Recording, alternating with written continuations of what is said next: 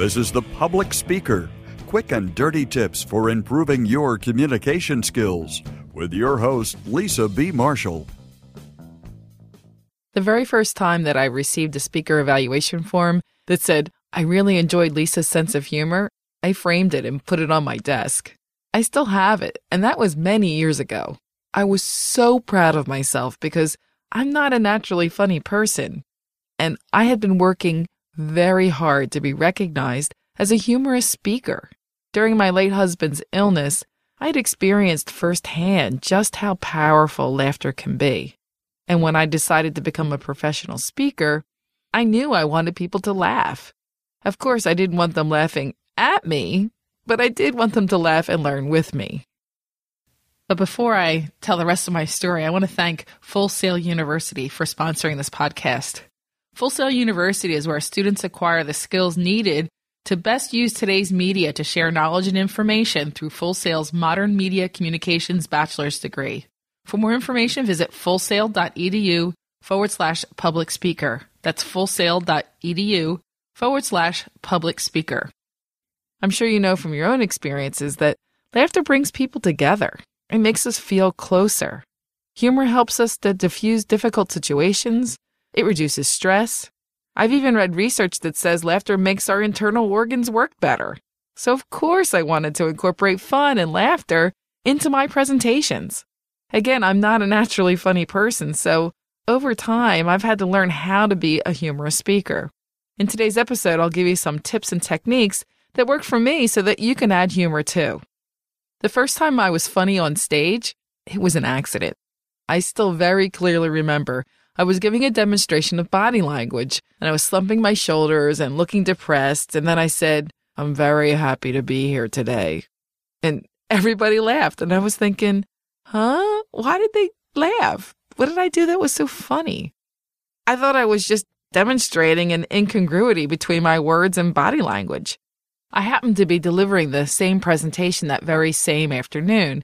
And sure enough, again at the same point in the talk, the audience laughed. You have no idea how excited I was that I had accidentally figured out a way to consistently make the audience laugh. Now I know that what I did was exactly what humor is. I put two unlikely things together in a quote clever way. In fact, researchers describe humor as a sudden resolution of a cognitive incongruity. Hmm. From then on, I made it a point to study humor I attended the Humor Project annual conference. That's an organization in upstate New York that focuses on the positive power of humor. I started watching more sitcoms. I went to see more funny movies. I even learned to juggle and I made a habit of going to comedy clubs. In fact, just this past week, I saw Christopher Titus at the Helium Club in Philadelphia. The goals of my humor program were to closely observe humor so I could mimic what I saw.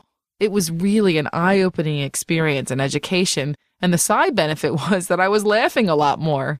So for sure, it's a great idea to create your own humor program.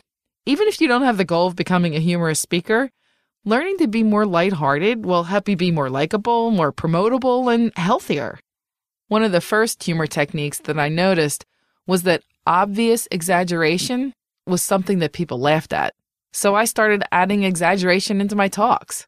The idea is to overstate a defect or a strangeness of someone or something.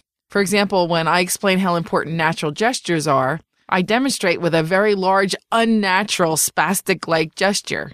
And voila, the audience laughs. Another easy way to incorporate exaggeration is to exaggerate facial expressions.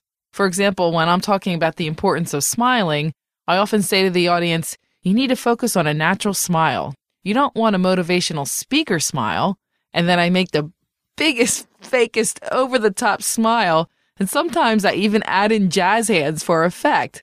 Okay, in this case, I admit the audience might just be laughing at me instead of with me. Another easy form of humor that I noticed is the aside. On TV or in a theatrical stage, the actor directly addresses the audience, sometimes while the other characters freeze in place. If you're a fan of the TV show The Office, You've seen this technique. Since I'm a public speaker who often talks about public speaking, I make asides about the delivery of my presentation. In essence, when I make a mistake, I'll step out of the presentation just to make fun of myself. Actually, these aside comments could also be categorized as self deprecating humor, which is an unprompted negative criticism of oneself. Conan O'Brien and David Letterman are known for this type of humor. Okay, well, now David Letterman is known for something else. Speaking of which, turns out that studies show that self deprecating humor is the most successful way for a man to seduce a woman. Hmm, mystery solved. Anyway, for me, the best way to incorporate humor is by telling true stories that also incorporate the other techniques that I mentioned. In a previous episode of The Public Speaker, I explained how to tell effective stories. As a very quick reminder, settings, characters, dialogue, and descriptive detail are all very important to good storytelling. For humorous stories, you need to be sure that you don't let on that what's coming is funny. The more serious you are before you deliver the punchline, the funnier it will be. You have to act as if you don't even realize it's funny until after the audience laughs. By the way, that advice also applies to the delivery of one liners. The use of slightly exaggerated gestures, vocal variety, and pauses are critical to funny stories. In fact, a misplaced pause can ruin a story.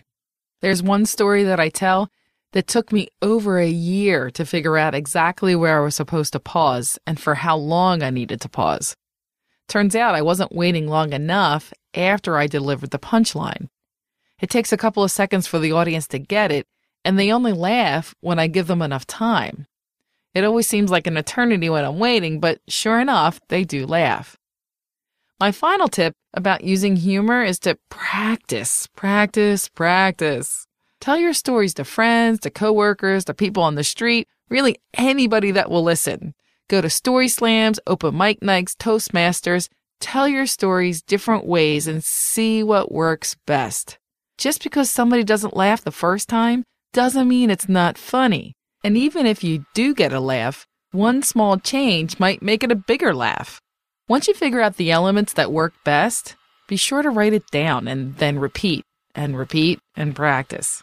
So there you have it, some quick and dirty tips to help you add a bit of humor to your presentations. First, and perhaps most importantly, you can learn a lot just by regularly listening and watching humor. Next, try some exaggeration. Consider incorporating asides and self deprecating humor while you're also telling interesting, lighthearted stories. Be sure to use slightly exaggerated gestures, vocal variety, and pauses. And finally, practice. If I can make you smile, then you can do it too. This is Lisa B. Marshall, passionate about communication. Your success is my business. This podcast is brought to you by Full Sail University, where students examine the new media technologies used within communication of business, politics, entertainment, and recreation. To learn the skills needed to best use today's media to share knowledge and information through Full Sail's Media Communications Bachelor's degree, visit fullsail.edu forward slash public speaker. Once again, that's fullsail.edu forward slash public speaker. I had an intern that was in this program, and because of her education, she was by far the most knowledgeable intern I've ever had. The program they offer really is spectacular. I highly recommend Full Sail. And they didn't ask me to say that I'm just offering you my personal endorsement. In fact, if you're currently enrolled in this program and you're looking for an internship, please, please call me, contact me. Thanks. To get bonus content, I invite you to join my newsletter or visit the Facebook fan page. I'd also like to invite you to join my networks on LinkedIn and Twitter. Links can be found at publicspeaker.quickanddirtytips.com. If you have questions about how to communicate better at work, leave a voicemail at 206 350 7970 or email publicspeaker at quickanddirtytips.com. Sign up for Lisa's newsletter or get information about speeches and workshops by visiting lisabmarshall.com. You can find a transcript of this show and links to connect with Lisa at publicspeaker.quickanddirtytips.com.